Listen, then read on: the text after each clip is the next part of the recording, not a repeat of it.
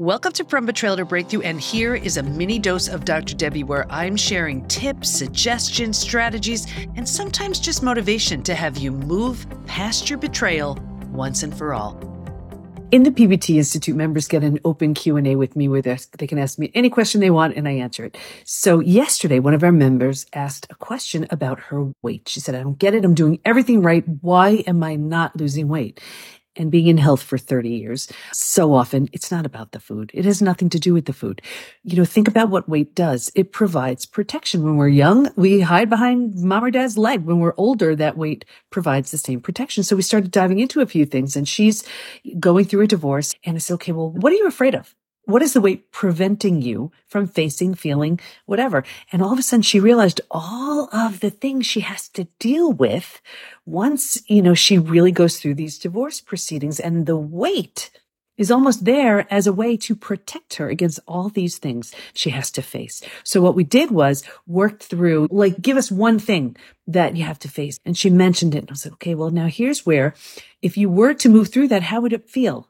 Would you be okay with it? Have a talk with yourself and see what happens if I actually go through with this. How do I feel? And She was like, okay, I could do that. Yeah. And she felt this sense of calm and the body is always trying to protect us. But when you make peace with it when you realize that's what it's there for, that's what the weight's there for, then we can make some different decisions and do something about it. So if you're all of a sudden realizing, what the heck is this weight doing here? And why, why is it not leaving? Very often it's there to protect you. And if it realizes it doesn't need your protection, then it's free to go. Hope that helps.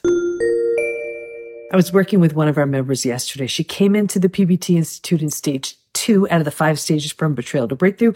And she's in stage four now, which is my absolute favorite stage out of the five stages. Stage four is where transformation begins. It's very action oriented, but it's not action oriented around how do I survive this experience or looking up, you know, narcissists and what happens and gaslighting. No, it's action oriented around me and how do I change and how do I create this new version of me and all these really exciting things.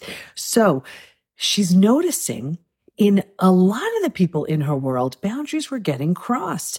And the old version of her sort of just, you know, let it happen and felt bad about it. And this new version is taking it all on. And she's like, it's just exhausting. Yes, you are deliberately and intentionally creating a new version of you that didn't exist beforehand. You look at everything and you say, okay, what parts of me did I love? Oh, I loved that I did this. I loved that I was like this. And, and you take all those parts and you leave behind anything that no longer serves. So what we discovered yesterday was she has this big wide open heart. She's caring and loving. You take that with you. But the part where the boundaries got crossed, no, you don't take that with you.